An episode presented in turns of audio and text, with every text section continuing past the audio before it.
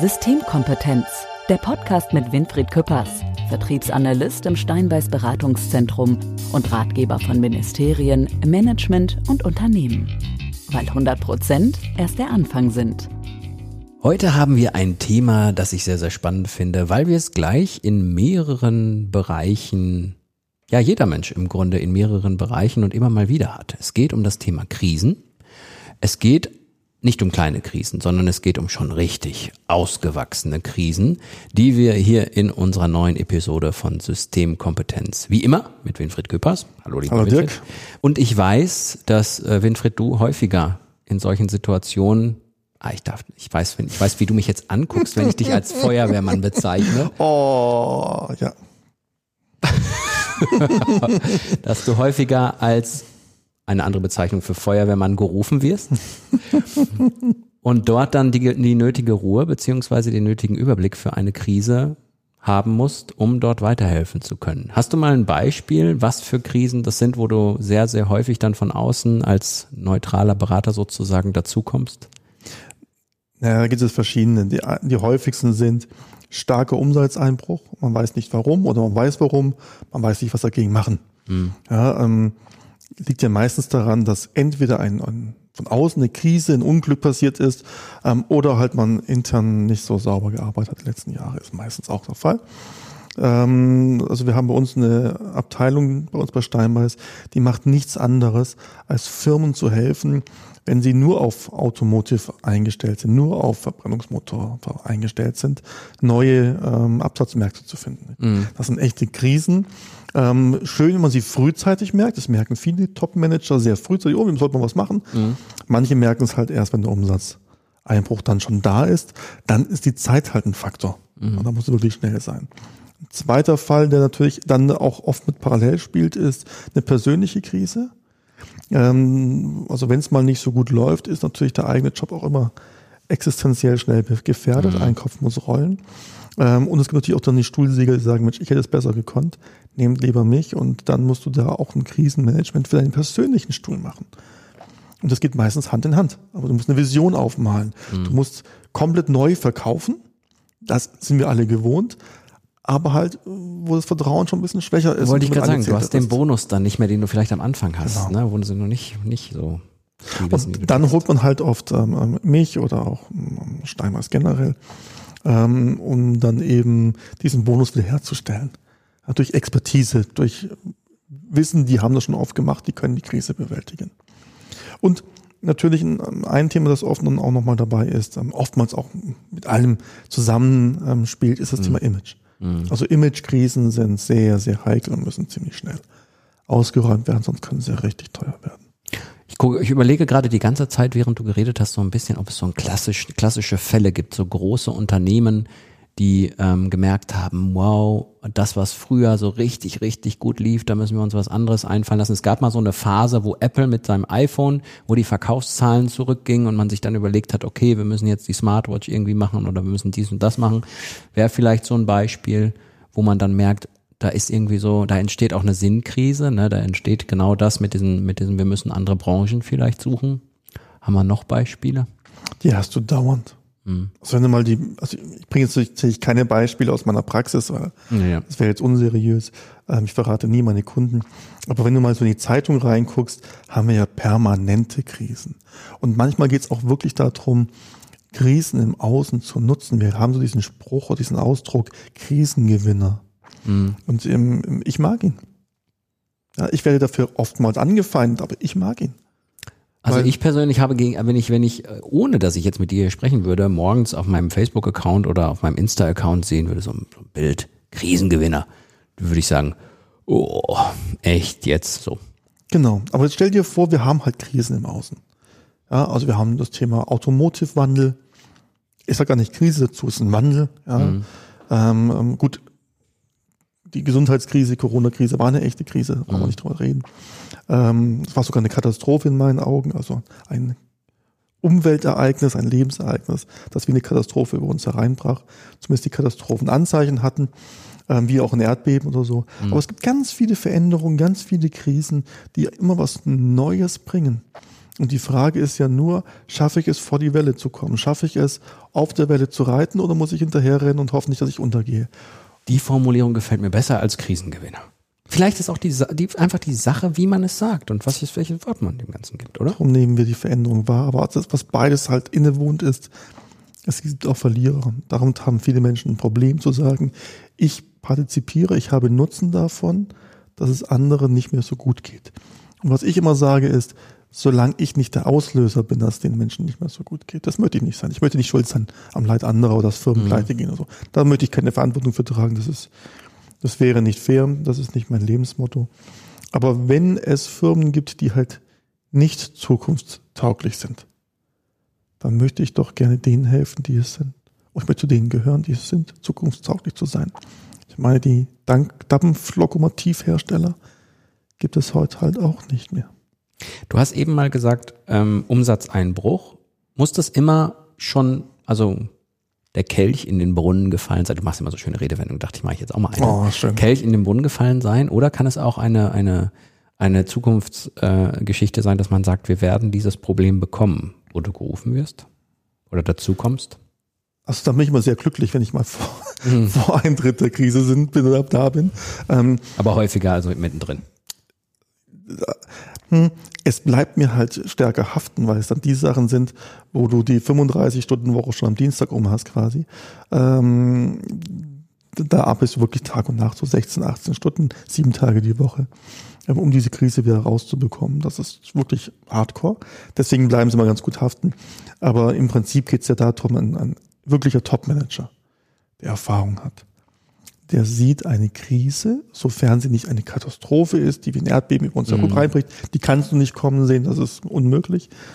Aber eine Krise sieht er kommen und baut sich vorher seine Mannschaft auf.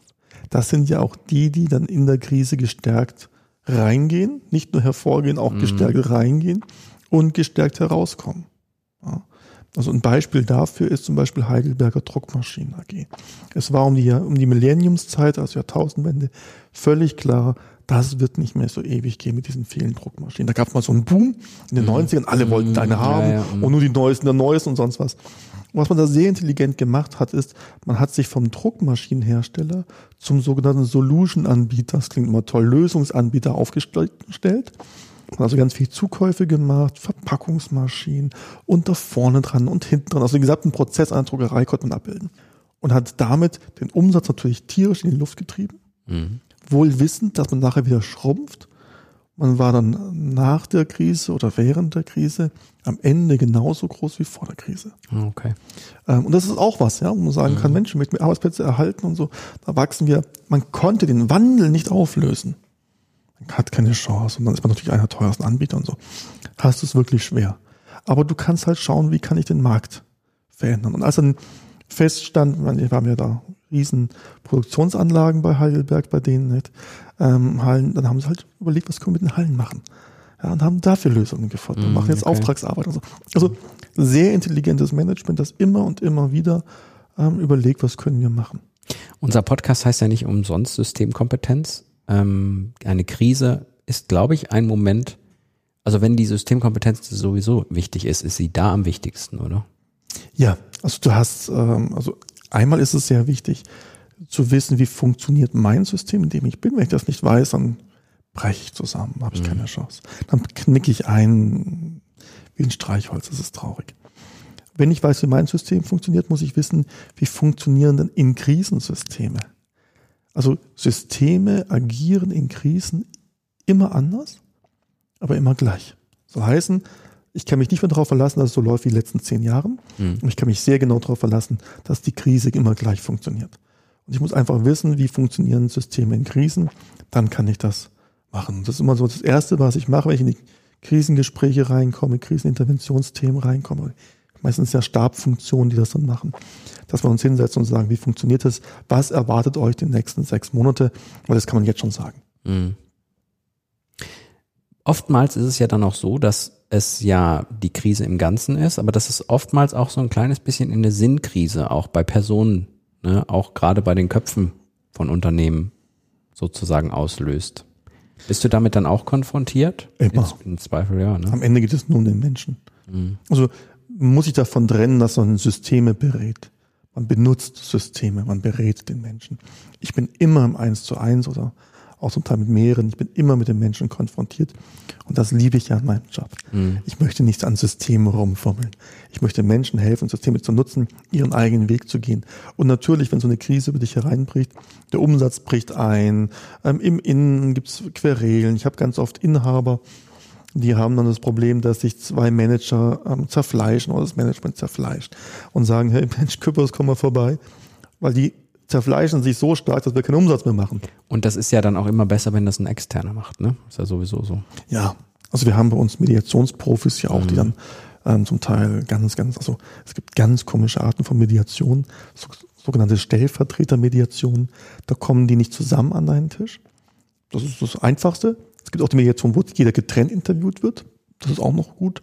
Aber da gibt es welche, da kommen die Anwälte einzeln zu dir. Da haben wir einen Spezialisten bei uns, der das immer macht. Ich beneide ihn nicht. Es macht keinen Spaß. Aber so weit muss man es nicht kommen lassen. Also wenn es so weit kommt, dann muss man es professionell abhandeln. Das kriegt man auch professionell gelöst, aber man löst sich dann. Aber man kriegt es ja auch viel früher in den Griff. Nur dann hast du immer noch die persönliche Sinnkrise. Warum habe ich das nicht früher kommen sehen? Wieso habe ich mein Management so wenig im Griff als Inhaber? Oder als Manager, wieso habe ich meine Ebene darunter so wenig im Griff? Bin ich vielleicht nicht geeignet für meinen Job? Mache ich irgendwas falsch? Und da muss man immer drüber schauen, auch ehrlich schauen. Also ich bin nicht derjenige, der sagt, nein, du bist der Beste. Das ist wirklich, ja. Bei dir mache ich das, Dirk. Ja. Du bist der Beste. Ich möchte auch das gar nicht anders haben. Ja, genau. Ich will ja keine Krise auslösen bei dir. Ja, wir zwei sind Krisen. Das ist schon schwierig. Also bin ich sattelfest, sitze ich hier. Aber wenn du in so einer Situation drinsteckst, muss man auch ehrlich sagen, wo hätte man das kommen sehen? Und was mache ich das nächste Mal, wenn sowas passiert? Dann hat man was aus der Krise gelernt. Und es muss ja auch nicht der Top-Manager selber sein, der eine Sinnkrise aus der Nummer kriegt, sondern die da drunter haben Sinnkrisen und er hat nur gemerkt, die haben jetzt eine Sinnkrise daraus, mach die mal klar da, weil das ist totaler Quatsch. Ja. Das kann ja, die Konstellation kann es ja auch noch geben. Es gibt, also ganz ehrlich, wo Menschen sind, gibt es alle Konstellationen. Darum liebe ich es, mit Menschen zu arbeiten. Krise kann aber auch sein, wenn wir ein Unternehmen haben, was sehr, sehr gut läuft, vielleicht von einem Gesicht, wir haben auch eine Folge gehabt, wie wichtig eine Personality an der Spitze eines Unternehmens ist, von einem Gesicht abhängig ist. Und zwangsläufig altert der Mensch und derjenige sagt sich ja irgendwann, was kommt eigentlich nach mir? Das stelle ich mir auch als Krise schwierig vor. Familienunternehmen, die Söhne sind da, aber das kann ja eigentlich gar nicht funktionieren, weil alles von dem Gesicht abhängig ist. Also das ist richtig, richtig schwer übernommen. Also die Übergabe an die nächste Generation, das ist ja auch noch ein familiäres Thema dann. Das heißt, da gibt's auch noch dieses Rollenverhältnis. Auf einmal ist der Junior der Chef vom Senior, oder er macht was anders, aber man will ja den Senior nicht sagen, du hast alles falsch gemacht. Mhm. Ja, es wird auf einmal Social Media eingeführt, was will ich mit Social Media? Es wird auf einmal KI eingeführt, von dem man gar nicht weiß, was der Unterschied zwischen KI und AI ist. Ja, also ganz mühsam, also zwischen der englischen und deutschen Bezeichnung. So. Mhm. Ganz, ganz schwierige Sache. Ich habe mich vor kurzem mit einem Spezialisten, also wir haben bei uns im Steinbeis-Verbund 2, 3 Spezialisten, mit einem habe ich mich unterhalten und der sagt, hey, ich mache nur eine gewisse Anzahl im Jahr, mehr verkrafte ich nicht. Mhm. Das ist wirklich, wirklich was Emotionales. Wollte ich gerade sagen, da kommen dann auch Emotionen hoch, ne? Das ist auch logisch und dann ist man auch irgendwie beteiligt, selbst wenn man von außen kommt. Immer. Und es wird anstrengend. Ja. Also man muss es mögen, aber ich meine, da geht es auch um ganz, ganz viele Arbeitsplätze. Wir vergessen ja immer, das geht jetzt nicht um ein paar Personen. Das geht hier um Arbeitsplätze, die wir retten müssen. Es gehen jedes Jahr Firmen zugrunde, weil die Nachfolgeregelung nicht geklärt werden kann. Also das muss man schon sehen. Wir haben sterbende Unternehmen. Mhm. Und da hängen Mitarbeiter oftmals dran und Arbeitsplätze dran. Da hängen zum Teil Renten dran. Also das ist schon nicht zu unterschätzen, das Thema. Ja, und es gibt ja auch die Diskussion, dass wir in Deutschland unseren Vorsprung, also wenn man ihn überhaupt so bezeichnen kann, verlieren, weil wir da nicht schnell genug agieren, ne? Ja. Weil andere Länder da ein bisschen fixer unterwegs sind. Ja. Und was du vorhin sagtest, eingangs, stimmt natürlich auch nicht. Wenn ich einen starken Chef habe, der das Gesicht ist, das haben wir ja regelmäßig in Deutschland. Und dann kommen die Kinder an die Macht, dann können die das durchaus auch schon führen. Nur wer ersetzt das Gesicht? Das müssen auch gar nicht die Kinder sein, das kann einfach die Nachfolgegeneration sein. Nicht? Wir haben das oft erlebt, wenn du so ein markantes Gesicht in der Presse hast und auf einmal ist dieses Gesicht weg, auch bei Parteien. Mhm. Ja. Haben wir auch schon eine Folge gehabt, ja. Dann ist immer die Frage, wer ersetzt dieses Gesicht? Oder, wenn du es nicht ersetzen kannst, wie kommst du dann an deine Kunden, an deine neuen Kunden, an deine Zielgruppe ran, bei Parteien und Wählern ran? Wie kommst du an die ran? Und da brauchst du einen Plan. Und wenn du gut bist, machst du den, bevor das Gesicht weg ist. Ich wollte gerade sagen, da habe ich gerade drüber nachgedacht. Im Grunde ist es doch so, dass man eine Großzahl an Krisen kann man sehen schon. Und man weiß, dass sie irgendwann kommen werden. Ja. Selbst wenn es cool läuft und man weiß noch nicht, welche genau kommen wird, aber man weiß, irgendwann kommt eine. Muss ja so sein. Ja. Deswegen gibt es so Krisenchecks. Also es gibt ganz oft, werden wir gerufen, heißt, ey, Küpper, schau mit deinem Team an meine 10, 15 Firmen in meinem Portfolio und schau mir mal, welche Krisen die nächsten 5 Jahre zu erwarten sind. Oder welche Probleme wir ausmerzen müssen, um zu skalieren zum Beispiel. Weil der Blick von außen da sehr hilfreich ist. Weil wenn du den Vater fragst oder den Senior fragst, der das Gesicht da ist und noch jetzt schon weiß, er will in 3 Jahren in Rente gehen, der sieht dieses Problem, was ist nach mir nicht. Weil der überlegt sich, naja, was ist nach mir? Was passiert, wenn ich aus der Firma ausscheide? Ich gehe golfen. Er denkt ja nur an sich. Ja, das ist sein Blick. Und was soll sich schon verändern? Ich habe ja alles gut gemacht. Der ist schon im Auslaufmodus. Den kannst du nicht mehr dafür benutzen. Und die neue Generation sieht es ja auch nicht, weil die oftmals noch nie eine Firma geführt haben. Die wurden zum Teil ja klein gehalten. Ja, das sind ja oft dann Leute, die eigentlich für diese Aufgabe auch unter Umständen noch gar nicht geeignet sind. Die müsstet ihr in den nächsten 3 Jahren erstmal vorbereiten, dass sie überhaupt ein Management führen können. Wenn der Chef so stark ist, entscheidet er in der Regel viel zu viel selbst. Also das ist sehr, sehr komplex, aber wie du sagst, man kann es vorher sehen, du musst nur anfangen, was zu tun. Meine Krise, das kann man nicht vorhersehen sagen, weil sie eigentlich schon da ist, aber ich habe persönlich eine Krise in einem Segment, also mit dem ich auch selber konfrontiert bin, wo ich glaube, dass sich das noch deutlich, deutlich steigern wird, und das ist der Journalismus in Deutschland. Meine Vermutung ist, dass wir gerade erst anfangen, ein großes Journalismusproblem zu bekommen. Öffentlich-rechtlicher Rundfunk, Fernsehsender, die abgelöst werden von On-Demand-Angeboten, all solche Dinge, wo ich glaube, dass wir erst am Anfang einer großen Krise sind und dass am Ende des Ganzen der komplette Journalismus in Frage gestellt wird, weil es viele, viele Zusammenhänge dort gibt. Gibt es eine Krise, so eine Lieblingskrise, die du vorhersiehst, die noch keiner so richtig auf dem Schirm hat? Hast du irgendwas, wo du sagst, wenn ich jetzt 20 Jahre weiterging, da werden wir eine Nummer kriegen? Ich weiß, es ist eine schwierige Frage. Nein, ist sie gar nicht. Nee? Ich überlege nur, ob ich sage. Ich glaube, wir laufen im Bereich Wirtschaft und laufen auch im Bereich in Gesellschaft auf Krisenwellen ran. Ich glaube, wir brauchen Krisen. Krisen haben auch immer was Bereinigendes. Ja. Also Krisen haben diesen unangenehmen Image ja nur, weil sie sich doof anfühlen. Aber wenn du schaust, was nach der Krise kommt, ist es nicht unbedingt besser oder schlechter. Es ist auch was Neues, anderes. Es hat evolutionären Charakter. So, ja, und ich glaube, wir haben 2 Dinge, die in Zukunft stark passieren werden. Das eine ist, dass wir einen gesellschaftlichen, viel stärkeren Wandel haben. Noch stärker als jetzt, weil wir einfach auch die Mächteverschiebung in der Welt merken. Und ich glaube, wir sind jetzt hier da darf ich jetzt patriotisch sein, als Deutschland und als Europa, auch als starker Player in Europa als Deutschland, da schon auch dabei, die Claims zu sichern. Das macht die Politik sehr professionell, würde ich behaupten. Aber ich glaube, da wird es also in der Welt eine große Veränderung geben, auch mit den nächsten Generationen, die da kommen. Auch aufgrund der Umweltthematik wird es viel stärkere Einschnitte in 20 Jahren geben als heute. Viel stärker. Weil es dann auch schon die ersten Folgen gibt, die stark zu spüren sind. Und der zweite Bereich, im Bereich Wirtschaft, da sind wir momentan in der Situation, dass ganz viel ausprobiert wird. Ganz viel. Geforscht und ausprobiert. Und all das, was so die letzten 5 Jahre, 10 Jahre geforscht wird, wird jetzt in neue Firmen reingesteckt. Wir haben KI und all diese Sachen, diese ganze Ingenieurswissen, das wir haben. Dauernd neue Erfindungen. Und ich glaube, es werden 2 Dinge dadurch passieren. Erstens, die Arbeitswelt und die Wirtschaftswelt wird sich komplett verändern. Wir werden erst noch herausfinden müssen, wo können wir es einsetzen und wo nicht. Im Moment redet ja jeder, ja, bei mir ist KI drin, und wenn du es anschaust, denkst du, ja komm, nette Formulierung, aber nicht getroffen. Und das Zweite, was passiert ist, schau dir doch mal die Gründungen an, die wir zurzeit haben. Das sind alles Ingenieursgründungen. Wer gründet denn noch eine Firma, wo er 50 Leute ans Fließband stellt oder in die Industriehalle stellt? Das heißt, was machen wir in der Gesellschaft, was machen wir in der Arbeitswelt mit den Menschen, die keine Ingenieursausbildung haben? Was machen wir mit denen? Und das führt dann auch wieder zu gesellschaftlichen Themen, die wir haben. Also ich glaube, dass da erst noch was ganz Großes auf uns zukommt. Spannende Formen der Krisen, die wir hier besprochen haben. Und ich möchte in unserer Rubrik Zwischen den Welten gerne noch ein weiteres Fass aufmachen. Wenn es recht ist. Bin ich einmal gespannt. Ja. Eins, das ich ganz gut bedienen kann. Oh. Systemkompetenz. Zwischen den Welten. Politik, Wirtschaft, Wissenschaft. Ich möchte zum Thema Sport gehen, weil ich glaube, dass wir da auch sehr, sehr viele Krisen häufig erleben.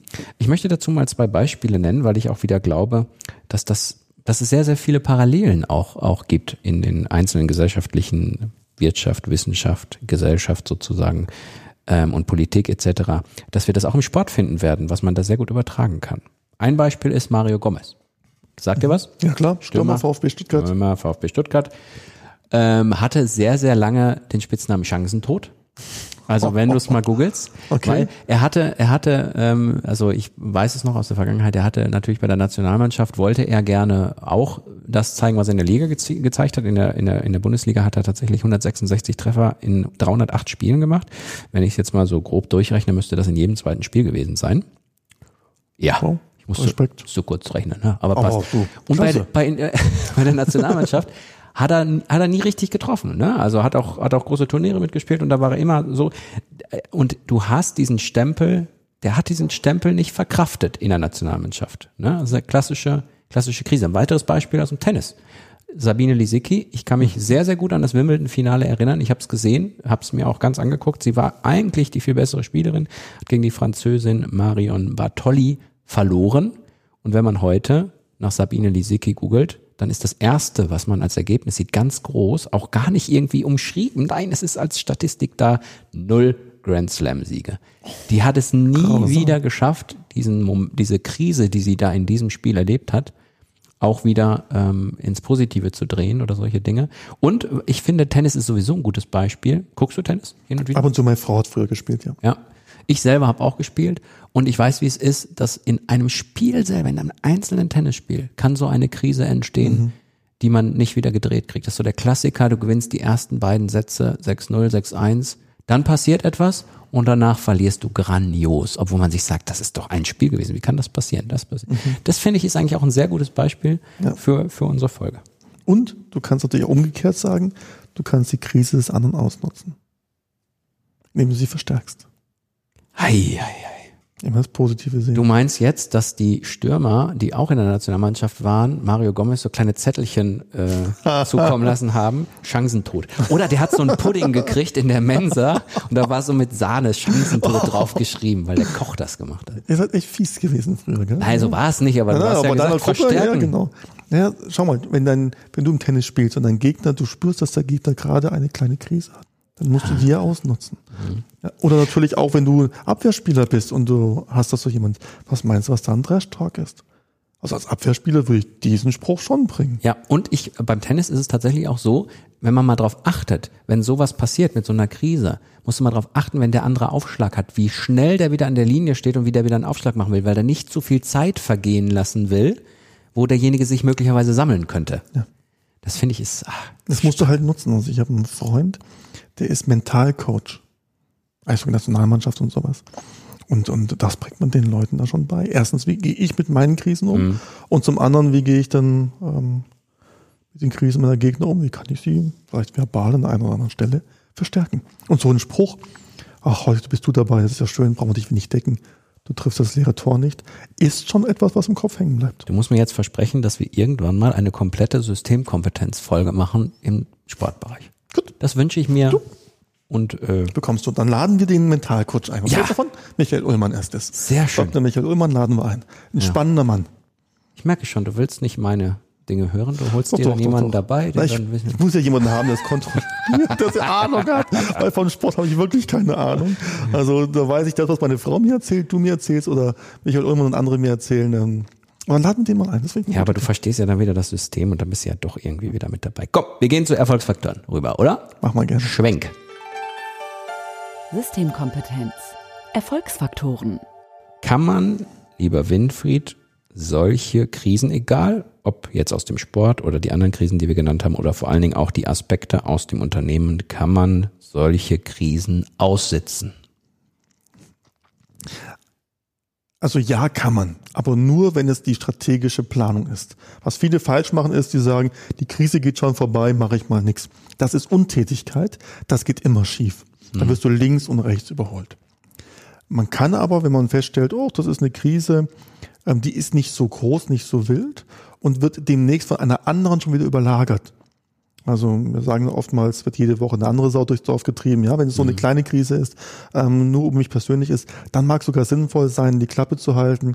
In 3 Tagen redet kein Mensch mehr davon und alles ist gut. Das haben wir auch regelmäßig gesehen. Oder hast du jemals wieder was gehört über die McKinsey-Affäre beim Verteidigungsministerium? Nee, tatsächlich nicht. Ja? Ja. Also solche Sachen kann man einfach mit ganz wenig Energie reingeben, ganz schnell und souverän beheben. Aber man muss es vorher planen, das ist das Wichtige. Die meisten sagen, ich sitze das aus, hat da ja auch geklappt. Und die fliegen tierisch auf die Nase. Das heißt, man muss immer eine Strategie entwickeln. Und wenn man in eine Krise hineinschlittert, die man nicht hat kommen sehen, das kann ja passieren, ist ja auch nicht schlimm. Dann muss ich proaktiv damit umgehen, dann brauche ich mein Team um mich herum, dann hole ich mir externe wie interne. Dann erarbeitet man eine Strategie. Zweiter Erfolgsfaktor, man muss die Krise anerkennen. Und ja, ist es so, dass man auch den Moment nutzen kann der Krise, also dass man wirklich auch schnell handelt und damit schon vieles erreichen kann? Ist die erste Phase vielleicht sogar die wichtigste? Kommt auf die Krise drauf an, aber tatsächlich, wenn man ganz nach oben will, braucht man eine extreme Intuition, also Erfahrung, Intuition und Empathie, weil es gibt halt Situationen, da musst du in diesem Moment reagieren. Oftmals gibt es dann gar keine Krise. Also was sage ich dann? Wie oft wird denn was ausgelöst, wenn ich was Falsches sage? Das musst du halt im Griff haben. Als Politiker, als Manager musst du es im Griff haben. Auch als Führungskraft im internen Bereich. Oder aber man wird was konfrontiert und mit einer sehr kreativen Idee kann ich es auf einmal beheben. Ich bringe da ein Beispiel. Ein Chemiekonzern hatte ein Problem mit was auslaufendem und austretendem Gas. In der Umgegend wurden alle eingeschlossen, Fenster und Türen schließen, die Kinder wurden in der Schule belassen, das Telefonnetz brach kurzzeitig zusammen und sonst was. Direkt am Abend gab es dann ein Krisengespräch in der Bevölkerung, offene Fragestunde, als alles verflogen war, als auch physisch verflogen war. Und dann gab es dann die Mutter, die dann aufstand und sagt, ich habe mir Sorgen gemacht um meine Tochter, weil sie noch kein Handy hat. Ja, und ich das auch nicht mochte, mir auch nicht leisten konnte, sie hat kein Handy und ich wusste nicht, wo sie steckt. Und dann hat man 2 Dinge gemacht. Man hat sich aufrichtig entschuldigt, wirklich ernst zu nehmen entschuldigt. In dem Moment musst du es aber auch empfinden. Menschen spüren Geschwafel. Man hat uns zum Zweiten gesagt, das ist Entschuldigung, damit sowas nie wieder passiert. Check wie ein Handy mit Vertrag. Das kostet so einen Konzern nichts. So eine Geste, ne? Also es aber, ist als Geste an sich. Und dann auch an alle. Wenn sie eins brauchen, wir brauchen keine Nachweise, nichts von ihnen. Es ist eine pure Entschuldigung und die Bitte, uns zu verzeihen. Es kommt nicht wieder vor. Und falls irgendwann mal irgendwas wieder passiert, hat dann ihr Kind ein Handy. Das sind so Sachen, die ziehen in diesem Moment, weil du diesen Überraschungseffekt nutzt. Du bist aufgebracht und der andere entkräftet das. Nicht, indem er sagt, das stimmt doch alles nicht, sondern sagt, ich entschuldige mich. Nimm diese Energie auf und gib sie dir zurück in was Positives. Das nennen wir den Judo-Effekt. Ja, Judo ist ja so über die Schulter, deine Energie nutzen und dich dann immer aufs Kreuz legen, macht man natürlich dann nichts, sondern was Positives umwandeln. Diese positive Energieausgleich. Und das geht halt nur in diesem Moment, da musst du echt fit sein. Und vielleicht als dritten Aspekt von unseren Erfolgsfaktoren nochmal der Gedanke, so eine Krise, wenn wir jetzt wieder zu Mario Gomez zurückkehren, das kann ja ein Leben lang bleiben. Wenn man einmal diesen Namen weg hatte, klar, er trifft dann vielleicht wieder, aber es bleibt vielleicht im Hinterkopf, es bleibt vielleicht im Unterbewusstsein, auch im unternehmerischen Bereich. Hey, ich habe mal was gemacht, habe ich eine falsche Entscheidung getroffen. Treffe ich jetzt nur noch falsche Entscheidungen? Kommt das vielleicht wieder? Das muss man abhaken, sowas. Also wenn es geht. 2 Gesichtspunkte. Einmal mental für mich muss ich es abhaken. Da muss ich Methoden finden, ja. Da sprechen wir immer wieder mal darüber, da hilft die Methodik aus der Psychologie oder aus der Spiritualität oder aus der Sportpsychologie, da müssen wir jetzt mal einen Erfolg drauf. Ja, ich glaube. Hast recht. Also irgendwie solche Sachen, solche Methoden, die muss ich mir aneignen, die muss ich drauf haben. Das gehört aber zur Methodenkompetenz. Wenn ich die nicht habe, werde ich zum Opfer. Und Opfer kommen nicht nach oben. Ja, muss man immer berücksichtigen. Das Zweite ist natürlich, mein Außenimage ist angekratzt. Und da sage ich den Leuten immer, das weißt du noch. In 2 Jahren war es kein Außenstehender mehr. keiner kümmert. Also so wichtig ist keiner von uns, dass man sich das über Jahre merkt. Wenn der Fauxpas so schlimm gewesen ist, ja, dann muss man damit kokettieren und professionell umgehen. Ich habe mal jemanden erlebt, der war Leiter im Katastrophendienst und der hatte eine Krise, die wirklich mies ausging. Ja, da gab es Tote und so. Also wirklich mies. War auch überall in den Medien. Wirklich, wenn ich dir jetzt sagen würde, wo, weißt du, wüsstest du sofort, ja klar. Und das ist schon ewig her. Und der ist ganz proaktiv mit umgegangen. Ich war der und der, ich hatte diese Aufgabe und ich habe vier oder fünf Sachen daraus gelernt. Dann hat er die aufgezählt. Dann hat jeder ihn für den großen Fachmann gehalten.